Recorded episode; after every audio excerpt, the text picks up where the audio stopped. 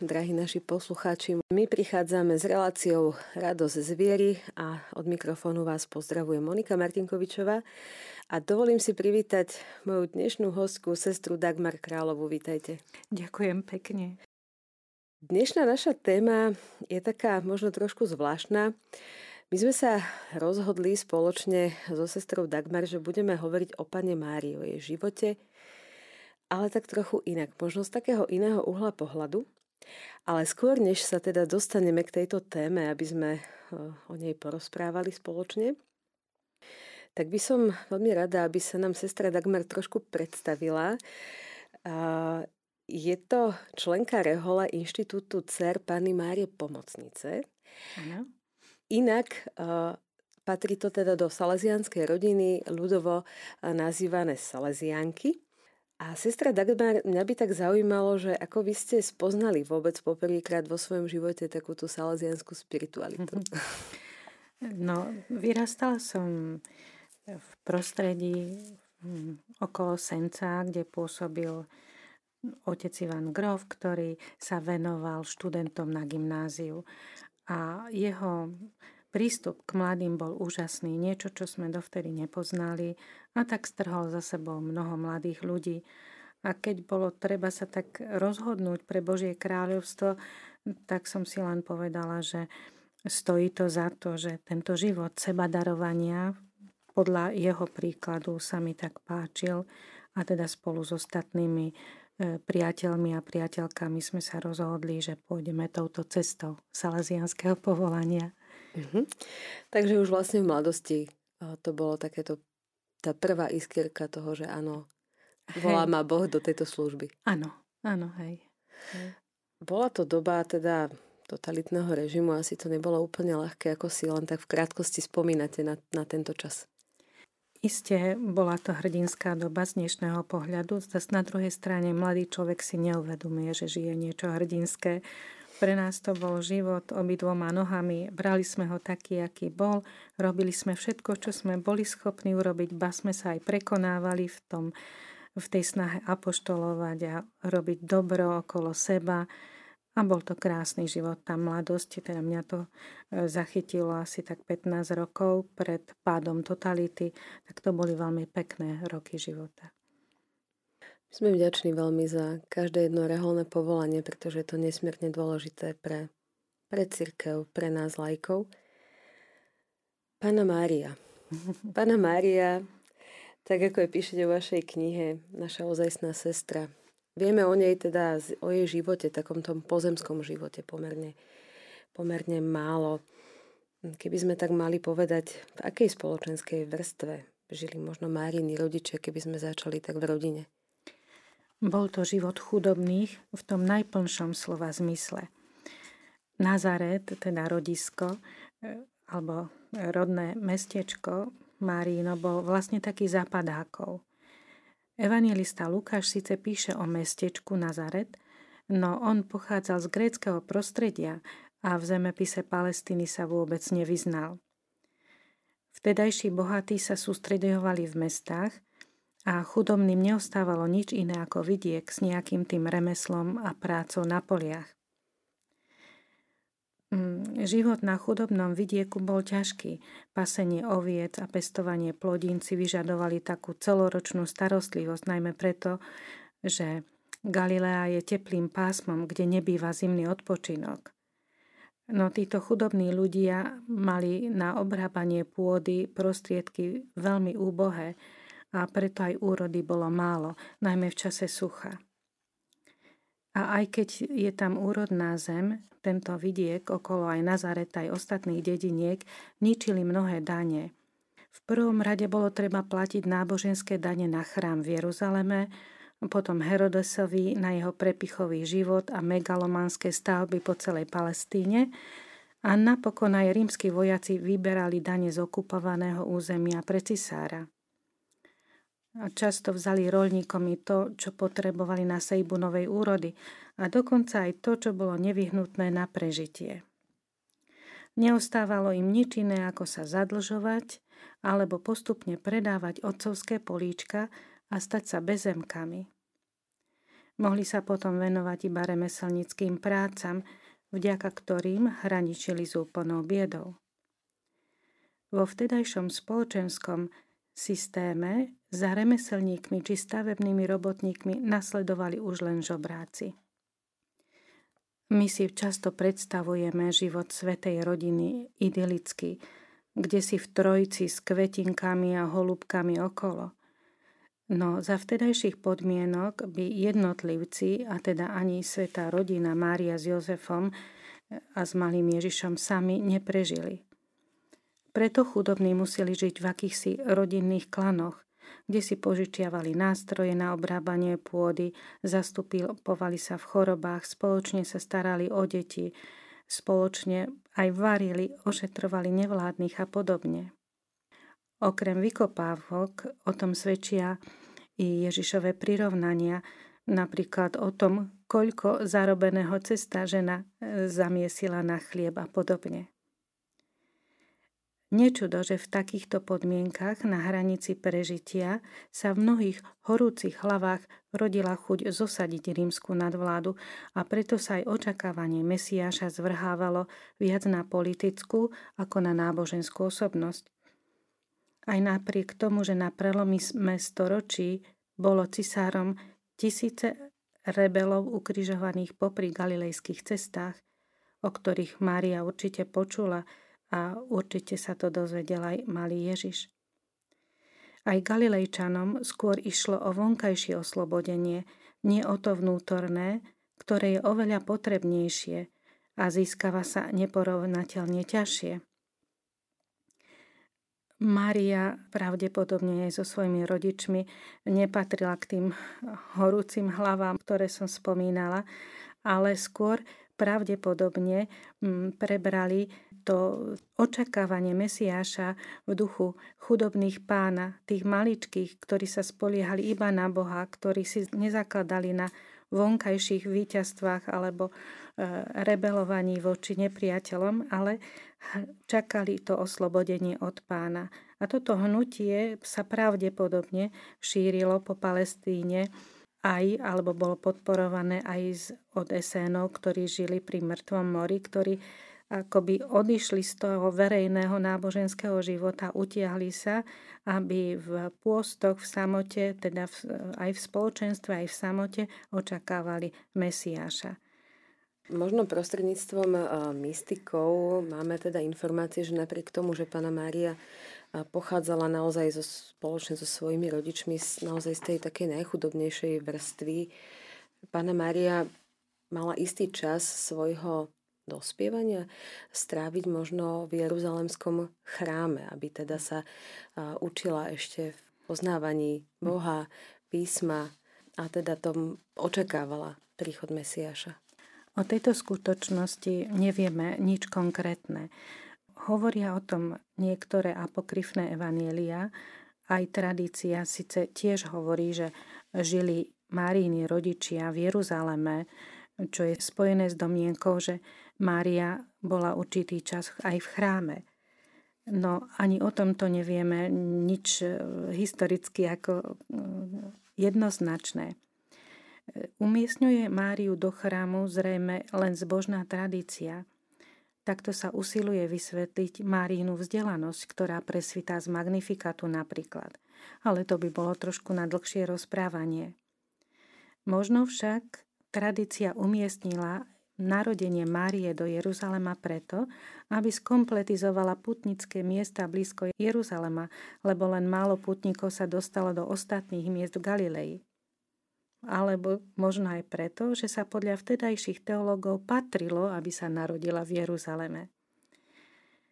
Archeológia však nedávno odhalila prastarú svetiňu na počesť Joachima a Anny pri vykopávkach mesta Seforis nedaleko Nazareta, čo je 4 až 6 kilometrov od Nazareta, čo býva významná indícia s otázkou, či nepochádzali práve odtiaľ – teda z toho bohatého mesta Seforis a keď schudobneli, možno sa museli presťahovať do Nazareta.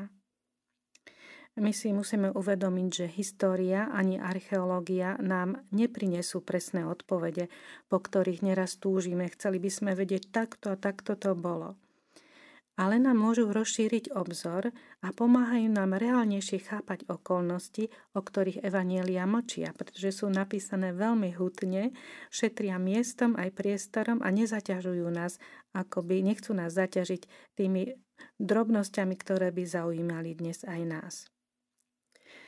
O Marínej chudobe však môžeme uvažovať len spätne. Na základe toho, že jej manžel Jozef bol remeselník, tesár, alebo presnejšie povedané stavebný robotník. Veď keby boli Márini rodičia, povedzme tak, solventnejší, asi by sa o ňu Jozef nemohol uchádzať.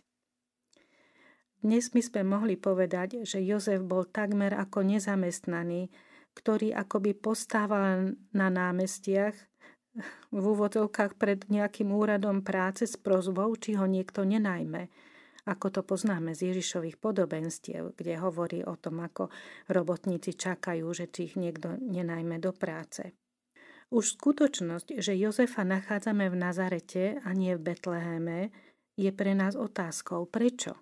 Keď pochádza z Betlehema, tak prečo je v Nazarete? Avšak v tom čase mnoho mladších synov odchádzalo za prácou, hľadať teda prácu, lebo nezdedili ten dvojnásobný podiel ako prvorodený a nebolo pre každého dosť prostriedkov, aby sa všetky deti a všetci synovia uživili. A práve v dobe Marínho dospievania sa stávalo pompezné mesto Seforis, ktoré sme už spomínali, kde potreboval Herodes mnohých stavbárov a robotníkov. Sú to však ale všetko len domnienky. My sa pomaly blížime k takému možno krásnemu, na prvý pohľad romantickému bodu v živote Pany Márie. To boli zásnuby s Jozefom a samozrejme židovské tradície, ktoré teda sprevádzajú možno tento obrad. Tak si skúsme, sestra Dagmar, povedať niečo, čo vieme teda z tých, z tých historických faktov. Do detajlov nepoznáme zvyklosti okolo zástup a svadby chudobných tých čias najmä pre rozšírenú negramotnosť a pretože sa o chudobných nik nestaral – nič sa o nich nezapisovalo. Vo všeobecnosti však vieme, že sa manželstvo skladalo z dvoch etáp a že u Židov bolo zamerané predovšetkým na plodenie detí.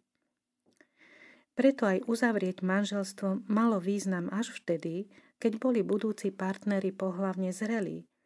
Preto sa stávalo, že dcéra bola prisľúbená a teda aj zasnúbená skôr a čakalo sa potom na ustálenie jej zrelosti, a možnosti stať sa matkou. Alebo možno aj na to, aby snúbenec dokončil nejaký ten samostatný kútik pre ich spoločné nažívanie. Jedno je však isté, že predmanželská, snúbenecká či manželská nevera v tom čase bola čímsi nemysliteľným. Exemplárne sa trestala ukameňovaním, čiže dobytím na smrť. A bolo to nie tak pre krutosť zákona, ale na výstrahu, aby sa čo najviac predchádzalo narúšaniu rodinného života. Keď Mária povedala Bohu prostredníctvom aniela svoje áno, musela ho povedať aj s obavami, že Jozef neuverí a nepochopí, že mu nebola nevernou. Musela byť teda pripravená i na smrť. Aj preto je jej áno tak silné, aj keď sa zrejme spolieha len na Boha, on nevyzametal pohotovo pred ňou všetky cesty. Ba nechal problém nečakaného tehotenstva vyostriť do extrému a začal jednať prostredníctvom Jozefových snov až 5 minút po 12. Myslím si, že bol to riadny stres nielen pre ňu, pre Jozefa, ale aj pre jej rodičov a príbuzných, ktorí pri najmenšom pri jej návrate od Alžbety už videli, že tehotenstvo rýchlo napreduje. Koľko reálnej ľudskosti bolo aj pri jej rannom materstve, na rozdiel od našich sladkých vianočných predstav.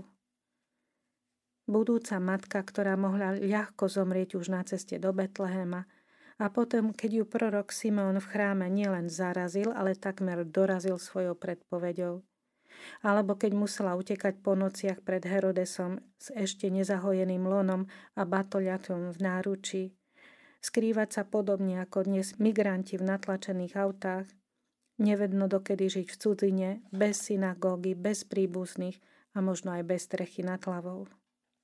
A keď sa konečne vrátili, zrejme ani nie do svojho, ale na ťarchu príbuzných, ktorí s nimi už nerátali. Z archeologických vykopávok dokonca vyplýva, že v čase Ježišovho detstva bol Nazaret vypálený. Zaiste Rímanmi za vzburu alebo neplatenie daní. Chudobným Nazaretčanom neostávalo nič iné, ako sa utiahnuť do podhorských jaskýň a pomaličky si začať budovať príbytky od znovu. Samozrejme z ničoho. Pána Mária, keď povedala Bohu, Fiat, tak vôbec netušila, vôbec nevedela, nevidela. Nemala žiadne také vízie ani indície. Jednoducho sa odovzdala. A to je na tom naozaj je také potrebné si uvedomiť, že my by sme tak veľmi chceli vidieť, že čo nás čaká, ako to bude. A ona jednoducho, toto, v tomto nám je Pána Mária obrovským príkladom. Že, že jednoducho bez akýchkoľvek zaváhaní povedala áno. Isté, túto jej prednosť ako si e, nemáme vždy v popredí a ešte skôr, že ju neberieme ako cestu aj pre nás, že aj je to cesta aj pre každého jedného z nás vedieť sa odovzdať a vedieť reagovať z kroka na krok na tie Božie hnutia, výzvy a ponuky, ktoré nám posiela. V tomto by sa nám pána Mária naozaj mohla stať priateľkou. Môj dnešný host, sestra Dagmar Králová, a naša téma o Pane Márii trochu inak. Uvažujeme spolu so sestrou Dagmar nad tým, aké to bolo, keď Pana Mária žila ako človek, ako reálna žena na tejto zemi. Žena, ktorá sa potýkala s úplne rovnakými problémami ako my dnes, ale mala ich iné, lebo nemala umývačku riadu v Nazarete. a myslím si, že ten život v tej dobe bol veľmi, veľmi tvrdý a ťažký čo sa týkalo živobytia. Ale teda poďme k našej téme. Po vašej knihe ste tak pekne rozdelili ten život pani Márie do takých troch okruhov. A čo vás k takémuto rozdeleniu teda viedlo? Môžeme ho prečítať rozdelenie toho jej života? Teda prvá časť je Mária počas skrytého života Ježiša v Božej škole, lebo vtedy ešte ako Ježiš nebol jej učiteľom. Potom priamo teda, potom druhé obdobie je Mária v čase Ježišovho verejného účinkovania ako žena učeníčka a napokon tretia časť hovorí o veľkonočných udalostiach vo vzťahu s Máriou, kde sa Mária nanovo stáva matkou. No, zdalo sa mi to logické. Asi aj preto, že zvyčajne sme pri Márii tak úzko zameraní na udalosti okolo Ježišovho detstva – Prípadne potom ešte k tomu dodáme umúčenie a potom ale nevnímame Máriu celostne ako samostatnú osobnosť. Lebo Mária to nie je len akási sladká matka s malým Ježiškom v náručí. Ona je v prvom rade sama ženou, jedinečnou, neopakovateľnou a celistvou, so svojimi názormi, citmi, vôľou, bolestiami i radosťami, úspechmi i neúspechmi. Táto jej ľudskosť najviac vynikne, keď uvažujeme o tom, aká bola jej duchovná cesta, koľko tmy a úzkosti na nej zažívala, že často nechápala, čo s ňou Boh zamýšľa. Musela sa naučiť čítať Božie stopy z udalostí, ktoré sa okolo nej udiali. Často cudzí ľudia vedeli o Božích zámeroch s ňou a jej synom viac ako ona. Už napríklad aj Alžbeta, vedela, čo sa deje. Pastieri, ktorí prišli s radostnou správou, že sa narodil Ježiš, Mesiáš, alebo Simeon, ktorý videl do budúcna, alebo králi. Mária len pozerala a dívala sa a uvažovala. A to, že bola prvou Ježišovou učeníčkou a asi aj tou najlepšou, je pre mňa srdcom, epicentrom o jej poznaní. Veď nik nežil tak blízko a dlho pri ňom ako ona. Každodenne mohla vidieť, ako Ježiš žije evanielium, blahoslavenstva. A potom sám Ježiš vidí veľkosť jej i každého z nás v tom, či sme jeho učeníkmi. A Marino tiché, často bolestivé učeníctvo 30 rokov pri Ježišovi ju urobilo tým, čím je dnes aj pre nás. A tu sa Mária preporodila. Stala tou, ktorú poznáme alebo ktorú môžeme spoznávať aj my dnes. Aj samotné evanielium nám ukazuje, že žiadne výsady a osobné výhody jej nepadli rovno z neba ako popoluške krásne šaty z orieška. Keď to Boh totiž nerobil so svojím synom, tak prečo by to robil s Máriou?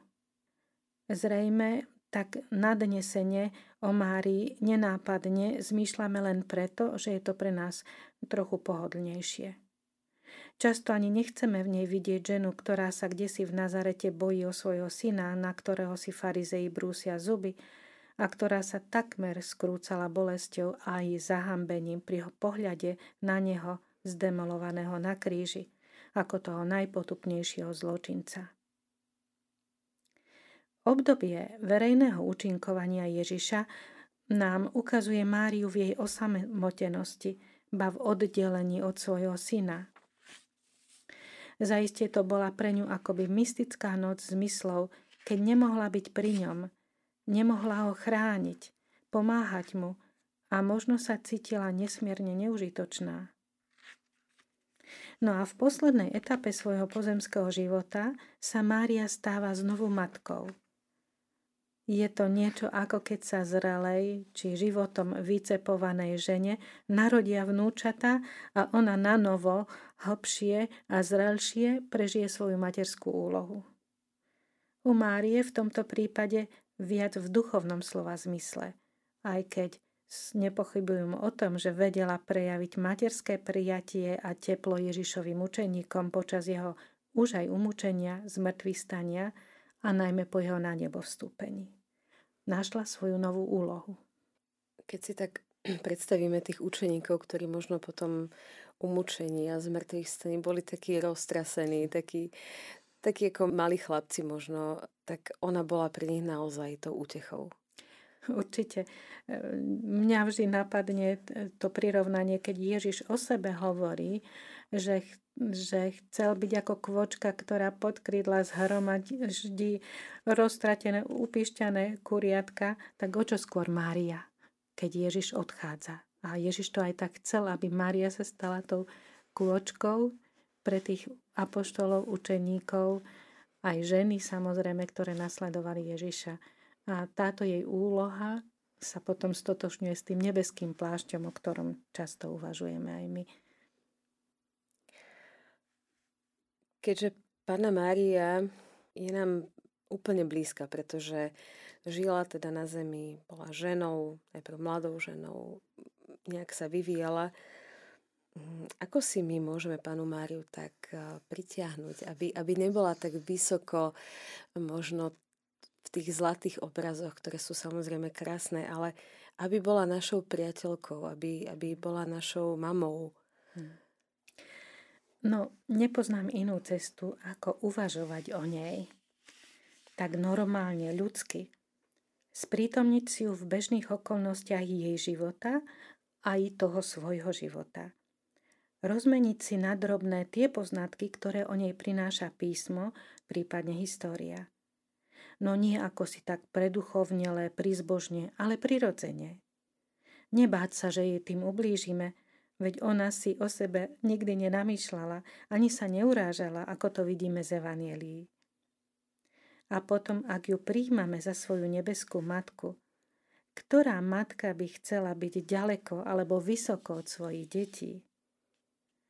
Hm, môžu si naše poslucháčky predstaviť, že napríklad keď majú dospelú dceru a už by sa s nimi nechcela stretávať. Zajistie, že už dospelé céry nepotrebujú vo vás starostlivú mamičku, ale skôr priateľku, spoločničku na ceste. Vzťah medzi matkou a jej deťmi tiež dozrieva, mení sa. A snáď aj niektorá z vás mám zažila, keď vám kto si, kto vás stretol so svojou dcérou, povedal, že vyzeráte ako sestry. Áno, Plnosť vzťahu môže v sebe zahrňať nielen materstvo, ale aj sesterstvo, priateľstvo. A prečo by to malo byť pri Márii práve inak? Tu na zemi potrebujeme v Márii blízku, skutočnú ženu z mesa a krvi, solidárnu s nami v ťažkostiach.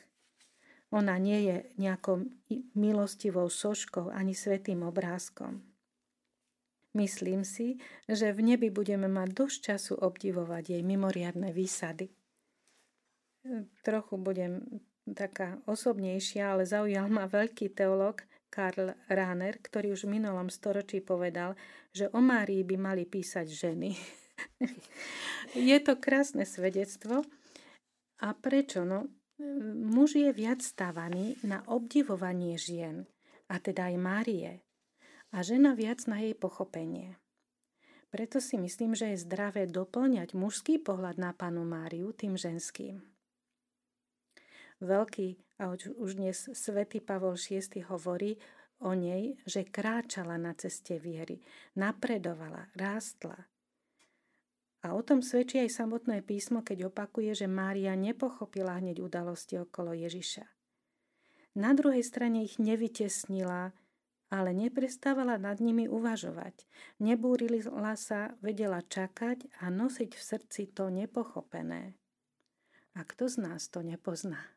musieť niekedy celé týždne, ba aj roky nosiť čosi, s čím si nevieme poradiť. My práve dnes sme zvyknutí na Google, že si tam zadáme svoju otázku, dostaneme odpoveď, ale e, práve nevždy je to, nie všetko sa dá vygoogliť a nie všetko môžeme vedieť hneď a je dobré, aby sme to vedeli hneď, e, je lepšie si počkať. Áno, určite. Na druhej strane tiež máme možno takú skúsenosť, že, že myslíme pri nej na akúsi magickú dokonalosť. Zaiste, že Mária kráčala aj k dokonalosti, ale k inej, ako sme navyknutí. Totiž samotná Biblia pod dokonalosťou chápe integritu, čiže celosť, celistvosť v zmysle vernosti svojej ľudskej jedinečnosti. Čiže nie je nejakú perfektnosť, ktorá je potom sterilná, neplodná a neautentická. A Mária ale ani túto ešte, tú, e, by som povedala, tú, tú celistvosť v zmysle tej biblickej nemala hneď ani pri zvestovaní, aj ona rástla. A to je pre nás veľkým pozbudením. A potom je tu ešte jedna skutočnosť, že zrejme nás celé stáročia trošku pomýlil Hieronymov preklad anielovho oslovenia Márie – Sice vynikajúci preklad je to, ale v dnešných časoch už nie je dostatočne vystihujúci.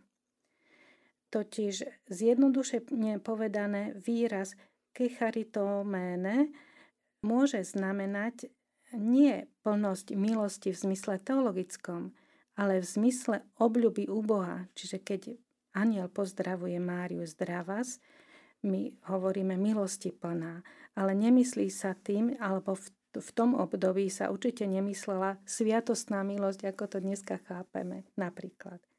A teda skôr ide o Máriu Bohom obľúbenú, vyvolenú. A popravde dneska už biblisti sú takí skromní pred týmto výrazom, ktorý sa ani nedá presne alebo nevedia ho preložiť do moderných jazykov ozaj výstižne.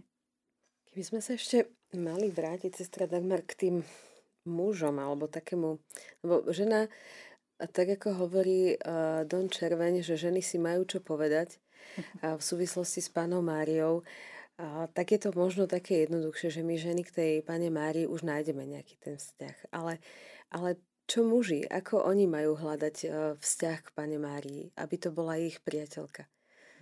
Myslím si, teda budem možno trošku smelá, a nedotknem sa nejak našich bratov vo viere, ale myslím si, že cestou je žena, ktorá má autentickú úctu k Márii. Že žena má ohromný dar, skrýva v sebe odovzdávať spiritualitu, čiže intimný vzťah k Bohu, taký osobný, ako, ako je tu aj ten aspekt, že, že žena ako duša a teraz Boh a Ježiš ako muž Samozrejme, tak je to také, by som povedala, priamejšie to nasmerovanie na Boha u ženy, také, také intimnejšie. A podobne aj keď má žena správny vzťah k Márii, tak lepšie ju pojme aj muž. Ďakujem. Pána Mária ako kráľovná a pritom priateľka ako ses, a, se, a sestra. Ako to teda môžeme ešte tak viac uchopiť, aby nám naozaj Pána Mária bola blízko? No, my sme navyknutí vnímať Márínu blízkosť Ježišom a v tom vidieť jej veľkosť. No ale zoberme si taký príklad, že keď oslavujeme Krista kráľa, tak uvažujeme o jeho trňovej korune, prebodnutom srdci a o tom, že kráľuje z kríža. A prečo aj tu nevnímame Marínu veľkosť podobne ako Ježišovu?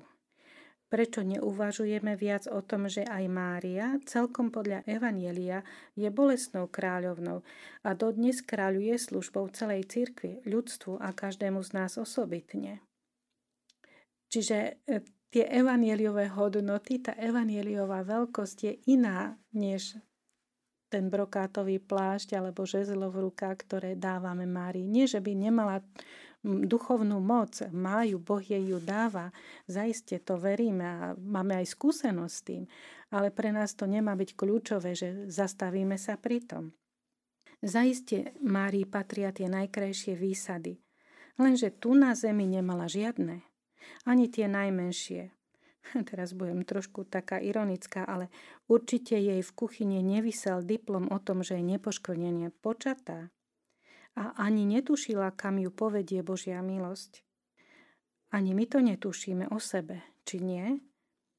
Len tak na okraj, svätý Pavol i nám odkazuje, že Boh nás urobí nepoškvrnenými v láske. Takými nás robí Boh aj skrze krst, či úprimnú sviato zmierenia. Možno by sme to ešte tak otočili, tieto naše úvahy o Pane Márii a chceme o nej uvažovať naozaj z takej blízkosti, z tej ľudskej blízkosti.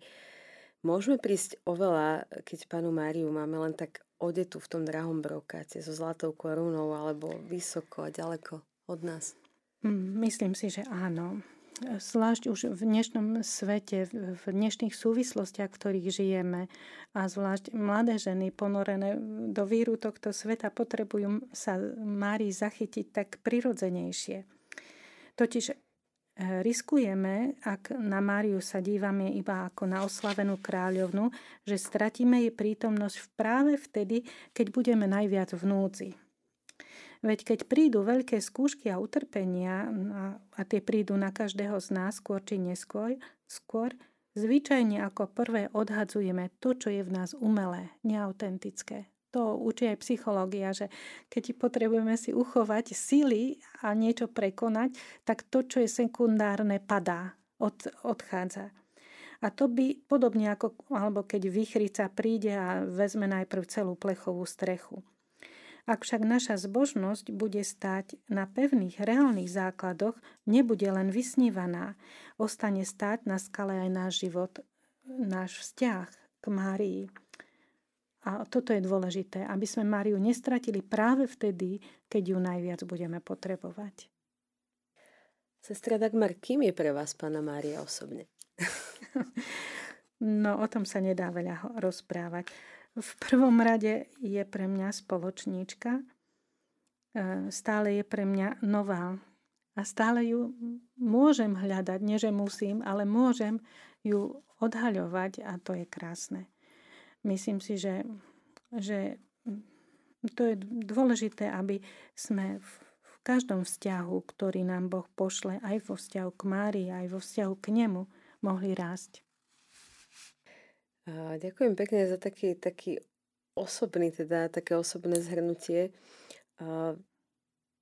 Vy ste sa na panu Máriu e, začali dívať takým iným pohľadom e, v takom, v akom momente vášho života, že, že to nie je len proste pána Mária taká tá na tých e, krásnych obrazoch, kedy sa vás to tak dotklo, že, že potrebujem pánu Máriu bližšie a, a potrebujem ju uchopiť inak. Tak vďaka Bohu som dostala dobré základy mm, vo vzťahu k Márii ešte ako mladé dievča, že mm, sa podarilo, som sa zúčastnila duchovných cvičení, kde sa roz, uvažovalo o Márii čiste v Evanieliu, bez, bez tých príkras a ozdôb. A na, toto sa potom v mojom živote mohlo rozvíjať veľmi pekne, aj po stránke biblickej, psychologickej, aj historickej, aj dozrievaním osobného života, ktorom nechýbajú ťažkosti a kríže, nechýbali, že mi to všetko tak pomohlo hľadať. Zas na druhej strane si uvedomujem tú svoju krehkosť, že možno e, nebola, aj keď som sa podelila o tieto svoje myšlienky, že nebola som stále vždy dosť jasná a pochopiteľná, ale o tom to je, aby sme hľadali. Aby možno určité provokácie, ktoré e, posluchačom zazneli z týchto slov, vás nevyrušili, ale skôr podnietili uvažovať, hľadať a rozmýšľať a predstaviť si ju, jej život konkrétny v tých vašich osobných podmienkach e, života, ktoré vám Pán Boh dáva. Ja keď som vás poznala úplne prvýkrát, tak to bolo Trnave u spolu sestier Salesianok a vy ste tam práve mali e, prednášku na túto tému, bolo to tesne pred veľkonočnými sviatkami a mne to vtedy prišlo tak veľmi tak fantastický pohľad na panu Máriu, úplne iný. A tak som si povedala, že treba sa o to podeliť, lebo veci, ktoré dostávame, tak e, nedostávame len pre seba. Tak ja som veľmi vďačná, že ste našim poslucháčom poskytli aj tento pohľad na panu Máriu trochu inak, aby sme si ho naozaj priblížili do svojho života. Aby ona tak kráčala s nami, E, vedľa nás aj v tých krížoch, v tých ťažkostiach, ale aj v tých radostiach, že ona sa tiež tešila z takých tých drobností. A jedna moja e, kamarátka mi tak povedala, že, že vieš, kto vie o pánu Ježišovi viac ako pána Mária, veď ona ho prebalovala od toho malého bámetka, že to je naozaj, že to robí každá žena, ktorá má deti a že aj v tom hľadať pánu Máriu, že keď už tie deti plačú, napríklad už, už je to ťažké. Takže naozaj pána Mária je tu pre každého a naozaj tu na zemi. A budeme sa môcť s ňou, veríme, zdieľať o tom aj v nebi. Možno aj o tomto rozhovore. tak veľká vďaka, sestra Dagmar, že ste si našli čas na tento rozhovor. Ďakujem aj ja za pozvanie. Tak, drahí posluchači, my sa budeme pomaličky lúčiť eh, s reláciou Radosť z viery. Dnes môj dnešný host, sestra Dagmar Králová, Salesianka, keď to môžem takto povedať úplne ľudovo, Veľká vďaka aj za pozornosť, že ste boli s nami a že ste nás počúvali. Prajeme vám ešte požehnaný čas z Rádio Mária. Všetko dobré.